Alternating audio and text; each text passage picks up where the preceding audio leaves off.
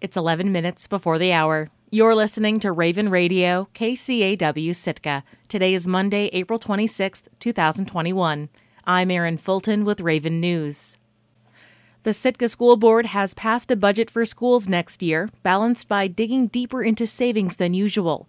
The decision to tap savings was recommended by Sitka's interim superintendent on Wednesday, who also offered a stern warning that the same play wouldn't be available in future years. KCAW's Robert Woolsey reports. Passing the budget doesn't sound all that thrilling, to be honest, but it is the biggest responsibility of school board members and consumes most of their time every spring. This year, new members Andrew Hames and Blossom Teal Olson had the honors. I move to approve the FY 2022 budget in the amount of $22,306,185. Second. The district is smaller than last year. The seven teachers who are retiring won't be replaced, with the most noticeable reduction at Kiku Elementary, which will have two fewer classrooms and 40 fewer students. The only financial maneuver in the final budget had already been agreed to in substance, if not formally voted on cashing out community schools. This is Interim Superintendent John Holst. And we will be bringing you a motion to move uh, the reserve account of community schools into the reserve account of the pool so that we can operate the pool for this coming year. And then we're going to do a very cut back uh, version of community schools for a year. That particular cash swap doesn't affect the bottom line of the district's operating budget since community schools was funded in previous years by the city of Sitka and the money was not accounted for in district operations. The Student Activities Travel Fund is another matter. That's $132,000 that the administration had at first dropped from the budget, but then put back in. Holst said that if the district didn't support student travel, it would create a strain on Sitka's business community. I didn't feel comfortable with recommending cutting the activities travel because all that would do would be to increase fundraising needs and the businesses in town would absorb a lot of that. Not a good time to be even thinking about that. But keeping student travel in the budget, as well as meeting other operating expenses, means taking money out of reserves and dropping below the $600,000 threshold the district maintains to cover payroll in the event government revenues are delayed. Sitka's reserves will dip to $270,000. Holst said it could be worse, much worse. And we're not the only district that's spending the reserves. Juneau is spending every penny of their reserves to balance their budget this year. Doing a little better than Juneau was probably the only positive in Sitka's budget. Holst warned that if local enrollment continued to trend downward toward around 1,000 students, the Sitka district would be facing a revenue shortfall of roughly $1 million per year for the next four years. He urged the board to prepare for that day now and not to use the over $1 million it's likely to receive in the third CARES Act relief bill to hire teachers that it won't be able to afford in just a couple of years. But the alternative is grim. $1 million is roughly equivalent to 11 teachers, and balancing the budget with staff cuts that large would be seismic. You can't get there from here, said Holst.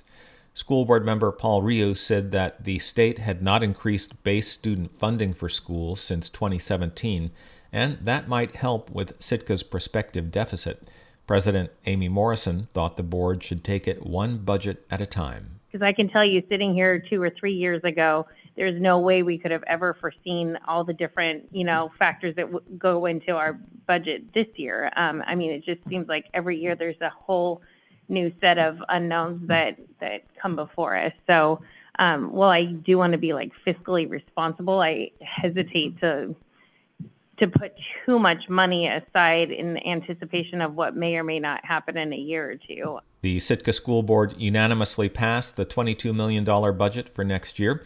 It will go next to the Sitka Assembly for final approval. Reporting in Sitka, I'm Robert Woolsey.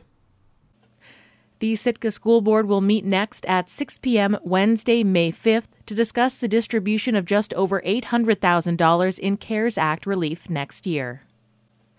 It's April, and even in the uncertain time of COVID, it's still decision time and scholarship season for seniors who plan to attend college next fall. One Sitka High senior was recently honored with a national grant award from the Hispanic Heritage Foundation. KCAW's Catherine Rose reports. It's Friday afternoon at Sitka High School, and Sophia Schwantes is sitting at the only lunch table unfolded in the common area. Because of COVID, she's rarely in the building anymore, even though she's just weeks away from graduating. My senior year has been, for the most part, online. I've taken two UAS online classes, so that was completely virtual. And then I had Spanish and AP calculus for my first semester, where I was, for the last bit of it, um, completely online because of the COVID outbreak in Sitka.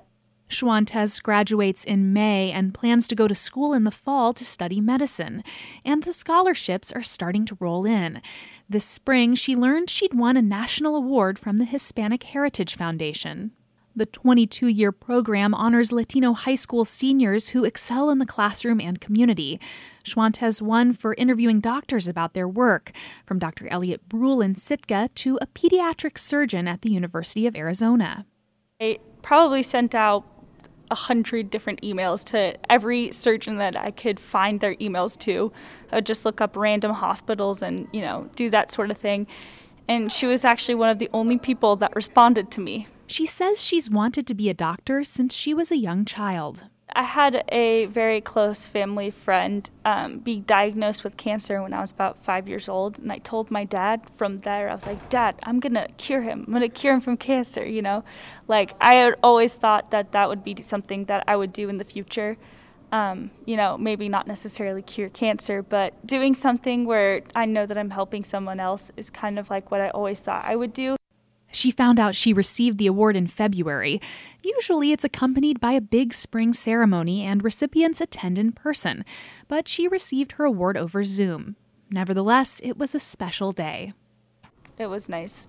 My dad is Mexican and he thinks that, you know, winning this Hispanic award was like not only great in the aspect of like, you know, I won an award for healthcare, but also just like he thought that the things that I wrote about talking about empowering people of our culture and stuff was very impressionable and powerful. Schwantes plans to attend the University of St. Andrews in Scotland in the fall to study medicine. Reporting in Sitka, I'm Catherine Rose. The National Marine Fisheries Service has published a final rule designating critical habitat for three populations of humpback whales, including some areas in Alaska, but not southeast waters. KFSK's Angela Denning reports. The rule establishes about 116,000 square nautical miles of protected area for the endangered western North Pacific and Central American populations of humpback whales and the threatened Mexico population. These whales winter in warm southern waters but travel north for seasonal feeding on krill, herring, and other small species. In Alaska, critical habitat has been identified near the eastern Aleutian Islands, Kodiak, and Prince William Sound areas. The Endangered Species Act mandates that the federal government create critical habitat for endangered species. Lisa Manning with the National Marine Fisheries Service says the 238 page ruling came after careful consideration of public comments. The goal is to identify everything the species really needs to get to recovery. Some areas in Alaska were excluded in the designation, like Bristol Bay and Southeast, because the federal agency determined the economic impacts and national security of those areas outweigh the potential protection of the whales. Manning says NMFS decided to exclude Southeast because it's considered one of the least important areas for conservation of these whale groups. Out of all the other areas considered, it is the one they're using the least most of the whales there are from the, the non listed Hawaii population. Dozens of Southeast fishermen from different gear groups spoke out against the designation in a public hearing in Petersburg last January. Amy Daugherty was one of them. She's the executive director of the Alaska Trollers Association. We were a little bit concerned about having some lines drawn over our grounds that could potentially impact us. So we're glad that the agency is bypassing Southeast Alaska. The habitat designation could only affect federal commercial fisheries and not state managed ones. The ruling could also impact federal activities like Coast Guard operations, oil spill response, seismic surveys, and permitting for Army Corps in water construction. In Petersburg, I'm Angela Denning. Taking a look at the community calendar. Sitka Public Library has returned to in building service seven days a week. The hours are 11 a.m. to 6 p.m. Mondays through Saturdays and noon to 4 p.m. on Sundays. Masks continue to be required. For more information, call 747 4020. Alaska Native Sisterhood Camp 4 meets at 5:30 p.m. today via Zoom. All members are urged to attend and anyone wishing to know more about ANS is welcome. For information or a Zoom invitation, call or text Nancy at 907 227 9102. I'm Erin Fulton, and this has been Raven News.